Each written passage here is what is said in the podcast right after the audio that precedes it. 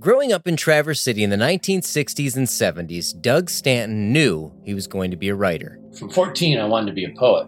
Problem was, he'd never met a writer and had no idea how to become one. So one day, Doug decided to reach out to an author named Jim Harrison, who lived just up the road in Leland. Harrison published dozens of works during his long career, including the famous novel True North and the novella Legends of the Fall, which was later turned into a movie starring Brad Pitt. Back then, um, I mean, I couldn't drive, of course, so I wrote him a letter to his home in Lake Leelanau, Michigan, saying, Dear Mr. Harrison, um, I would love to read one of your novels. If you wouldn't mind sending it to me, I'll, I'll pay you uh, later when I can. and he wrote back, uh, Dear Doug, I'm not a bookstore, but here's your novel. goes, You don't have to pay me anything. Today, mentorship in all shapes and colors. I'm Tommy Andres, and this is Creative Coast.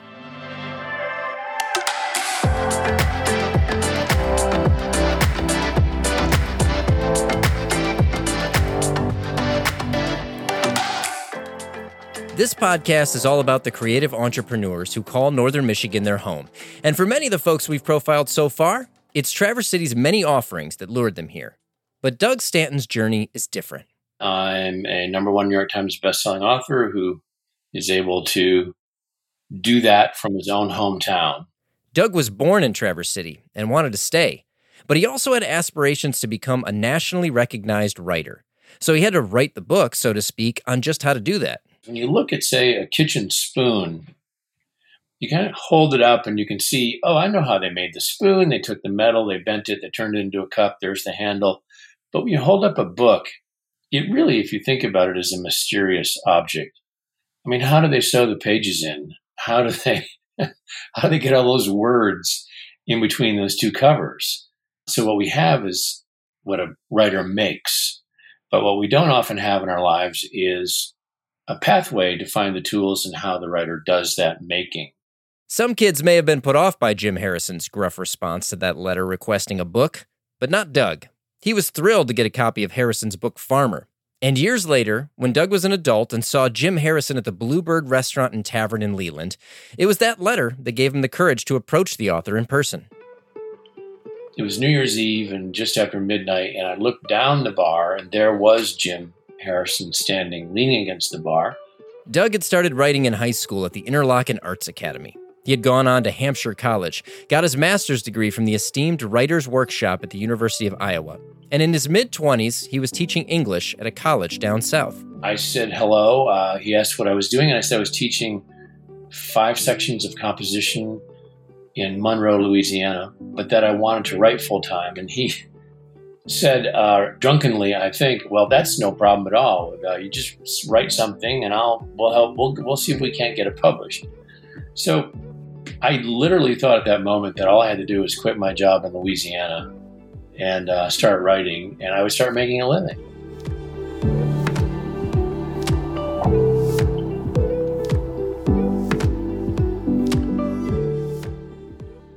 Doug went back to Louisiana and put pen to paper. And I wrote an 18 page essay. It was about family history, reminiscences of my uh, grandparents that was completely incomprehensible and, and just plain bad. I did, however, send it to Jim, and true to his word, uh, he sent it on to an editor named Terry McDonell. Now, Terry was Hunter Thompson's editor. He was a legend and still is in the world of editing. Terry McDonell had just started his own magazine called Smart. Terry said, This is unpublishable, but send me something else. That something else in the long run or turned out to be that essay about proposing to Anne.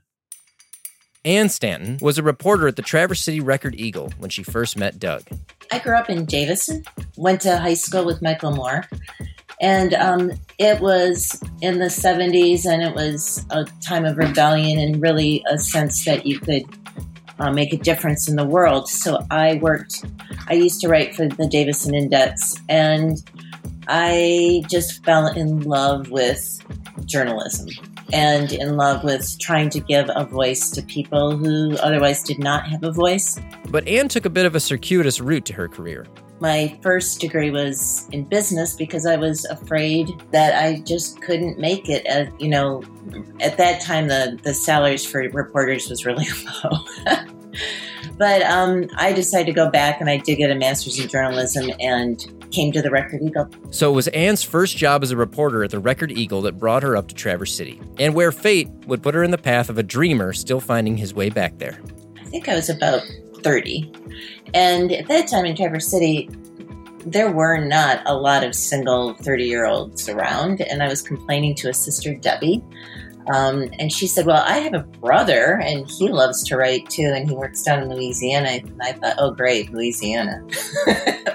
but um, she did tell him about me. And so one day, just before Christmas, he walked into the newsroom.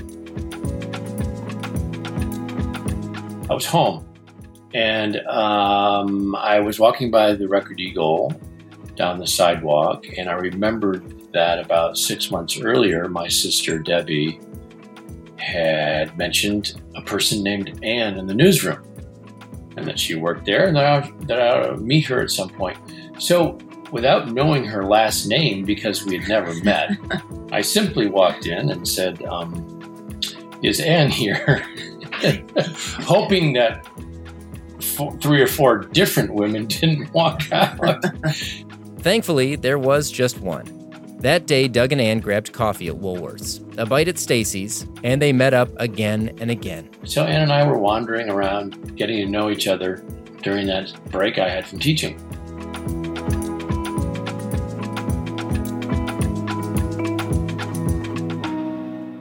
It was a week later on that same break that Doug ran into Jim Harrison at the Bluebird, who said, "You just write something, and I'll we'll help. We'll we'll see if we can't get it published." And who connected Doug with that editor named Terry McDonell, who'd started a magazine called Smart, for whom Doug wrote his first essay. That was completely unpublishable. But Terry McDonell gave Doug another chance, and thankfully, Doug now had a secret weapon, Anne. As the couple got more serious, Doug moved back to Traverse City, where Anne helped turn him from a poet into a writer? I had never written any prose. I mean, I want to repeat that. I'd really never written any prose. Now, Anne ended up teaching me everything I would know about how to interview and really what a lead was, how to spell the word lead, L E D E, um, what a nut graph is. But Anne didn't just help coach Doug into writing more like a journalist, she also inspired his first published piece, which he wrote in 1990. The same year, the couple was married. It was the story of how they fell in love. This essay called um, Marry Me, Marry Me that was published in Smart Magazine. You know, what's really funny is um, Doug actually was written up in the Record Eagle because he had published an article in Smart Magazine. That's how small a town it was. Yeah. Wow. You get published for being published. That's I like that.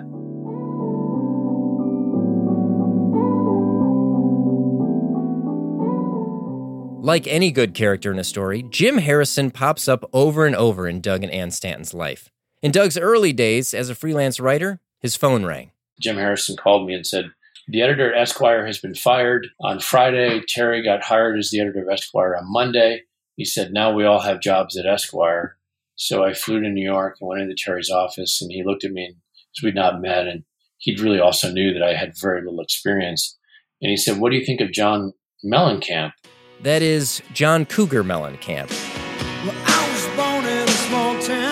Who in 1992 was trying to ditch the cougar and was starring in his first film. And I said, Oh man, John Mellencamp, he has to be my favorite, my all time favorite rock and roll singer of the ages. And Terry said, Really? And of course, none of this is true, but I, I want the job so bad. And he goes, Well, okay then. He said, If you can get Mellencamp to say yes, you got the job. So I walked out into the hallway and made a phone call to his publicist. And I said, literally, hi, this is Doug Stanton calling from Esquire magazine, which was true actually, because I was actually in Esquire magazine and I was calling from there. But she thought that I was on staff or I had some type of credential position there. we would love to run a cover story on John Mellencamp and uh, his new album and this movie that he's making. And she goes, Really? And I said, Yeah. And she goes, Well, okay. I'm sure he'll say yes. So I hung up and walked up to Terry and goes, Well, he's in. And Terry said, Great, you got the job. This was the golden age of magazine journalism, a time when publications spent big bucks for deep dive stories. I spent three months on the road with Mellencamp. I, my expenses were about $35,000. My fee was $5,000. And um, by the time it was over, we both kind of liked each other, but we're tired of each other. And that's how I learned to write long form magazine profile you know, with which I really made a living for about eight years at Esquire. So, Anne, tell me a little bit about coaching Doug. So he comes to you and he's like, I've got this work, but I don't necessarily know what I'm doing. I'm a writer, but I'm not a journalist necessarily yet. So how do you how do you coach Doug? How do you work with Doug to uh, to make this happen? Uh, you know, when he first started writing magazine articles, I, I mostly really helped with structure you know, beginning, middle, and end, and they'd be, you know, two parallel storylines.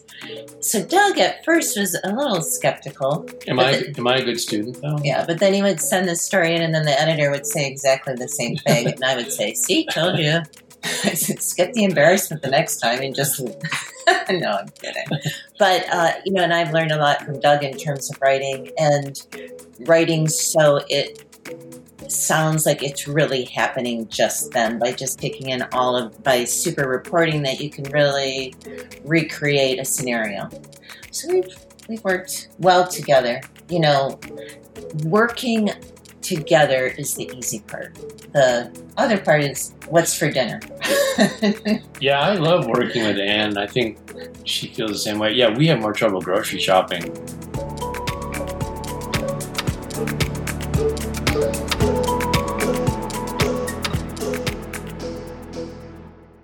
Doug became a contributing editor for Outside and Men's Journal, in addition to Esquire, and he's got some crazy stories from those days. He played basketball with George Clooney, did yoga with Sting, and he made quite a name for himself along the way. Some editor called and said, Denzel Washington wants you to write a profile about him. And I said, Denzel Washington? He goes, Yeah. He was reading a profile you wrote on a plane with his agent. And so then they called the magazine, see if they could order up their own profile. And I'd gotten really good at it because it's basically their character sketches. And it was always satisfying the kind of secret novelist in me to do it. But I also knew that I was writing things that people were reading in the O'Hare airport and probably walking away from and not pondering over for a while. So when my editor from Men's Journal called, I went down to Indianapolis, Indiana, and met 124 survivors of the USS Indianapolis. In the late 1990s, Doug got an assignment that would change his life. His editor asked him to do a sort of Where Are They Now profile on survivors of the USS Indianapolis, which was a U.S. warship that sunk in shark infested waters after being struck by Japanese torpedoes in 1945. People listening may know that story from Jaws. Japanese submarine slammed two torpedoes into our side, Chief. He was coming back from the island of Tinian Lady just delivered the bomb, the Hiroshima bomb. At the time, I thought it was an apocryphal story that a ship had carried the components of the atomic bomb Little Boy, which would be dropped on Hiroshima, that the ship was sunk, that they survived in the water for five days, and that shark attack was a murderous event daily for them and that the Robert Shaw, Captain Quint in the movie Jaws, is a fictional survivor of this incident. Quickly into Doug's research, he realized that there was a lot more than a magazine feature to the story of the USS Indianapolis. So he started to write a book with help and guidance from Anne. She was instrumental. We literally printed out, I don't know, 75 pages of the book and got scotch tape and laid them on the kitchen table and taped them end to end so it looked like a film strip there might be seven pages in a strip and did that for made 10 strips and then tape those to the dining room wall and when you opened the door by the way to the house or window the, the entire all the uh, tape pages would kind of wave like a like an underwater kelp bed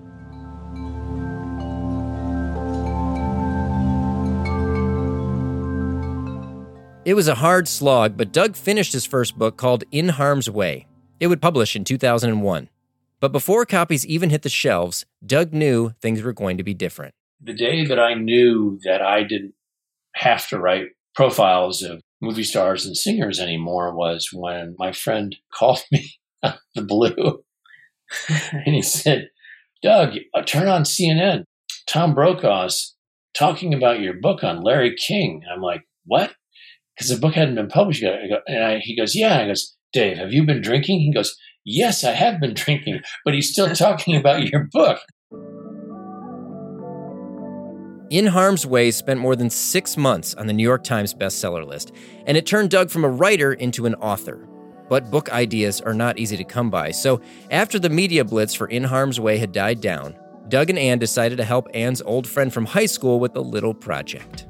I think the first thing uh, Doug did was volunteer for the film festival and put that together with Michael Moore and a photographer, John Robert Williams. Doug and Anne were two of the founders of the Traverse City Film Festival, working with famous documentary filmmaker Michael Moore to revitalize the State Theater in the center of downtown and bring an annual slate of dozens of films to the area. We used to talk about it over dinner, how much fun it would be, and then one day we just made a decision let's do it. And we said, I think there was six weeks to get it done, and then Doug had to go to Afghanistan. But we pulled a lot of friends together to volunteer it was crazy.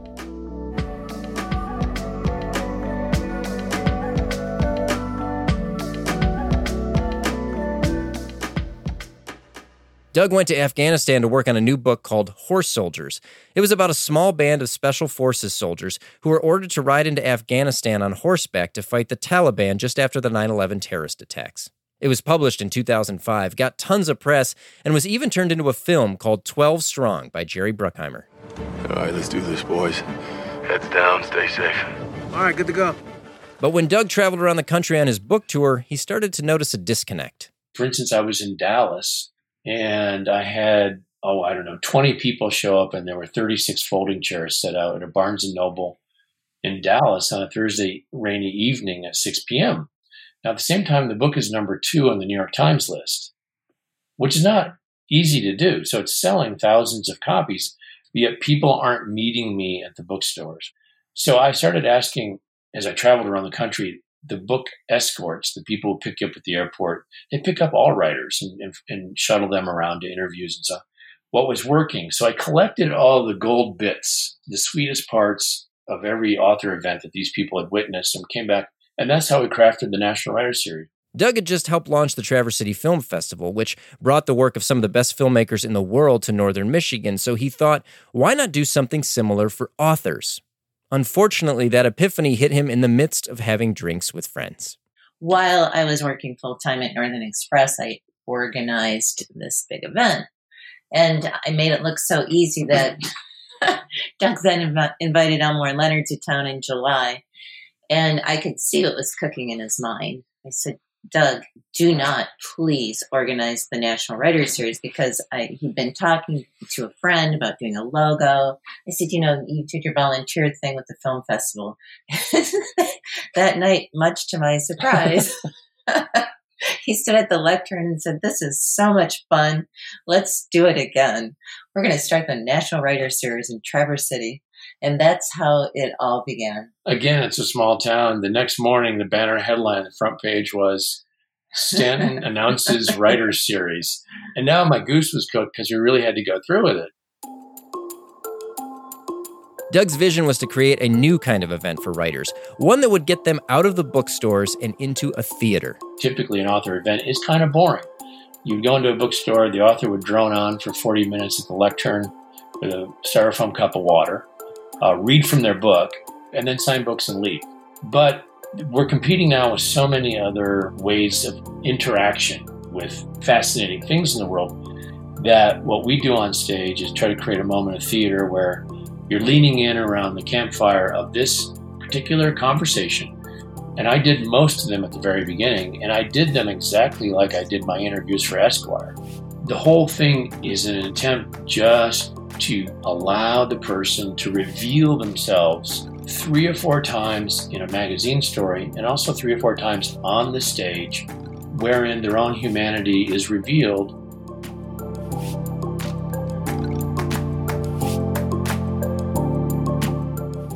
But Doug and Anne didn't just want to expose the people of Traverse City to authors from around the world.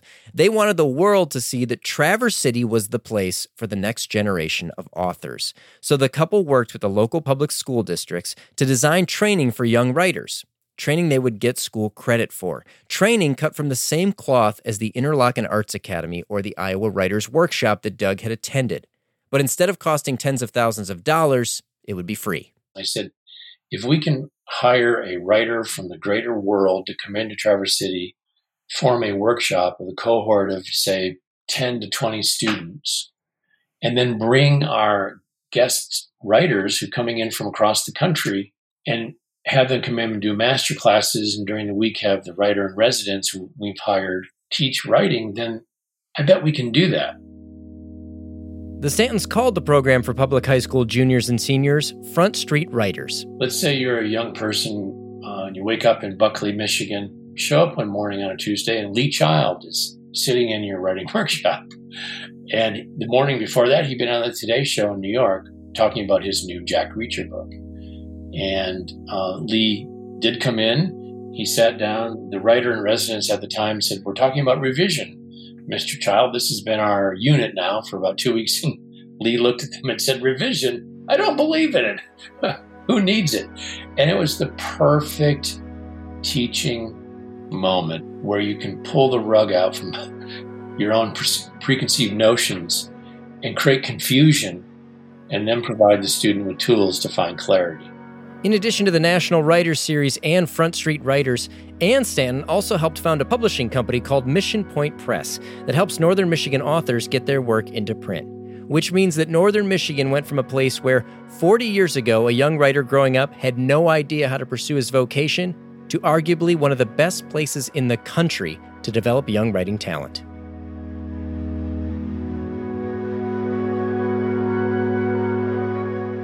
So the writer series has been going for 10 years. Front Street Writers has been going a little bit less than that, right? So the legacy hasn't yet set in, but there are authors that will come from your efforts. So I'm curious what it will be like to hold a book from an author who came through sort of the Doug and Anne Stanton system and how that will compare to holding your own work. Um, I think at that point, we say scene and we drop the curtain. Doug and Anne are proof that no dream is too big for a small town like Traverse City. It is the right size wherein it is a kind of town that says yes to practically any idea. Um, no matter how kooky, expensive, it's not a community of no, it's a community of yes. Now, whether or not things will succeed, we can't predict. But it's also the right size in that you can have an impact.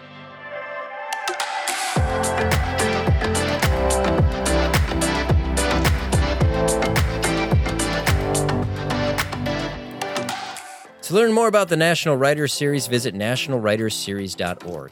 To find out about Front Street Writers, visit frontstreetwriters.com. And if you want more info on Mission Point Press, go to missionpointpress.com. You can also check out Doug Stanton's personal website at dougstanton.com. Creative Coast is a podcast series brought to you by Traverse Connect, the Grand Traverse region's economic development organization, and is produced by me, Tommy Andres, and Maria Byrne for our company Airloom Media. That's spelled A I R. The music is composed by Josh Hoisington. This podcast series is made possible thanks to generous support and funding from the Michigan Film and Digital Media Office at Michigan's Economic Development Corporation. You can visit Traverse Connect's website at traverseconnect.com.